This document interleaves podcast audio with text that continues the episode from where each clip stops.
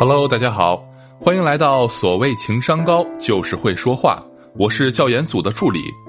让我们先来看一下听友的来信吧。老师你好，希望我的问题能够被老师抽中。一个月以前啊，我在朋友的介绍下去相亲了，和对方聊得很不错。回来之后呢，他也约过我两次，但是因为工作的原因老是加班，所以啊没能赴约。之后我也约过他一次。因为他要出差，所以啊也没约成，我们也就只有偶尔在微信上聊聊天儿。最近有过两次下午的时候，我主动找他聊天儿，问候一下你好什么的，但是呀他都没能回我。现在就是感觉好不容易建立起来的联系又断了，我有点急，希望老师能够帮我，不知道说什么话才能引起对方的注意。这位听友你好。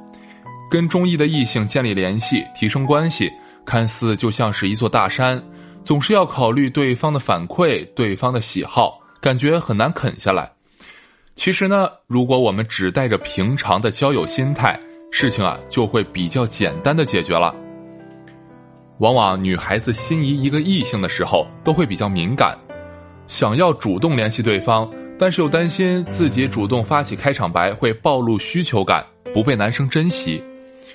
事实上，这是我们对暴露需求感有过多的顾虑，觉得女生就该矜持，等着男生发起话题，然后再提供话题的延续性。那如果不巧碰到了同样不太会聊天的异性，那两个人基本上啊就是生活的平行线了。其实，在这里啊有一个很大的误区，那就是男生是否珍惜你，取决于你的个人魅力和价值，而不是你是不是主动。而主动的频率是为了让我们了解对方对我们的兴趣指标如何，也就是我们对对方的吸引力如何，从而调整我们进一步的互动行为。比如说，聊天中可以遵循你主动两次吸引他主动三次的频率模式。那如果我们主动了三次还没有吸引对方主动发起一次的聊天，那么就说明你需要思考一下对方的需求点到底在哪儿。调整彼此之间的聊天方式、聊天内容，不要盲目的不断主动联系对方。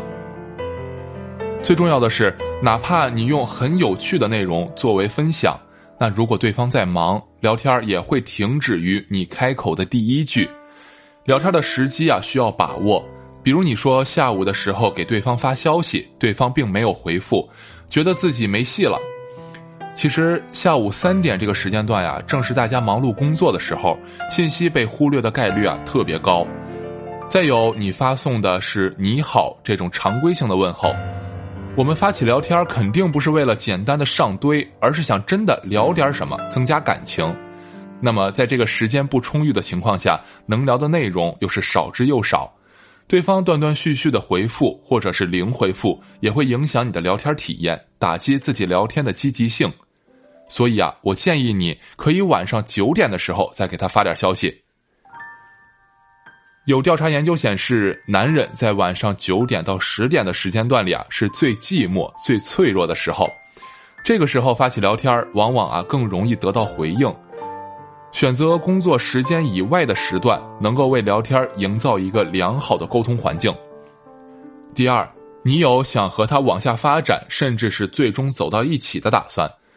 在聊天的过程中呢，内心啊是最好有明确的聊天目的，避免闲聊。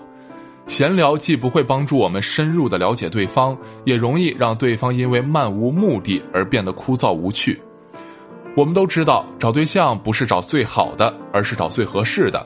因此，聊天的最终目的是帮助我们大致了解两个人是否合适。那么，了解一个人，或者说。判断两个人是不是合适，究竟要从哪些方面着手呢？有三个方面啊，是亲密关系中需要了解的核心问题：第一，生活方式；第二，原生家庭；第三，人际关系。我们可以把这三个方面涉及的一些具体问题啊，列出一个清单，穿插进我们的聊天中，和对方进行互动了解。聊天的内容始终围绕着达到自己想了解对方信息的目的而进行，比如说，为了了解他的原生家庭，我们可以循序渐进的这样问：我家楼下有家川菜馆，味道还很不错，推荐你来尝尝。但是呀，就是不知道你能不能吃辣的。这句话能够让我们了解到对方的饮食口味是属于哪一类。接着，我们可以再说，其实我小时候特别不能吃辣，我妈做菜的风格呢又是属于那种无辣不欢的，久而久之我也就锻炼出来了。那你喜欢吃清淡的，估计你也是受家人影响吧。顺着这条线聊下去啊，可以了解到对方家里是妈妈做饭还是爸爸做饭，他们的拿手菜是什么，家庭氛围又如何，从而对对方家庭的相处模式啊也会有一定的了解。比如说，了解对方的生活方式，可以从了解兴趣爱好入手。难得这个周末不加班，推荐几个能放松心情的周末活动呗。首先，我们是开放式的问句。没有特殊原因的情况下呀，他一定会回复你的，只不过是时间早晚的问题。其次呀，他的回复一定是他自己喜欢的项目，这样呢，你就可以很直观的了解到他的兴趣爱好，了解你们之间是否有共同的兴趣爱好，然后就着共同的兴趣爱好聊下去。比如说，哎，打羽毛球这个建议好，我想起来我还有张免费的馆场券呢，不是我吹啊，真打起来，你说不定还是我的手下败将呢。这样既可以激起对方的情绪波动，你们可以打个赌约战一场。至于结果谁输谁赢，很显然并没有那么重要。重要的是你们因此有了互动的话题以及线下互动的机会。或者你也可以在对方给完你建议以后表示感谢，说：“哎，我觉得你这个建议不错，赏你一个虾米的 VIP 号以资鼓励吧。”然后私下把自己的虾米账号啊升级成 VIP 之后，告诉他。VIP 也不用你花钱，你可以在支付宝积分中兑换。如果他真的登录了你的账号，那么他所留下的听歌记录，也就是你了解他风格的重要途径。你甚至可以分享一些他经常听的一首歌给他，制造两个人之间的共鸣。不过，聊天过程中啊，一定要避免生硬的去直接问问题。心理学上有一个自我暴露定律。是说，在人际交往中，适当的展现自己的真实情感和想法，更容易取得对方的信任、理解和支持。因此，我们不妨在聊天中运用信息互换的方式，来引导对方说出自己的相关信息。你们之间聊得多，聊得深入，自然关系也会随之加深。好了，那由于时间关系呢，今天的节目就到这儿吧。我这里还有黄金聊天法的二十句开场白。大家可以添加我的小助理小妍妍微信“恋爱成长八八八”免费领取，也希望这些技巧能够解决大家情感沟通中的困扰。有任何问题都可以留言给我，我会从中筛选给出大家建议哦。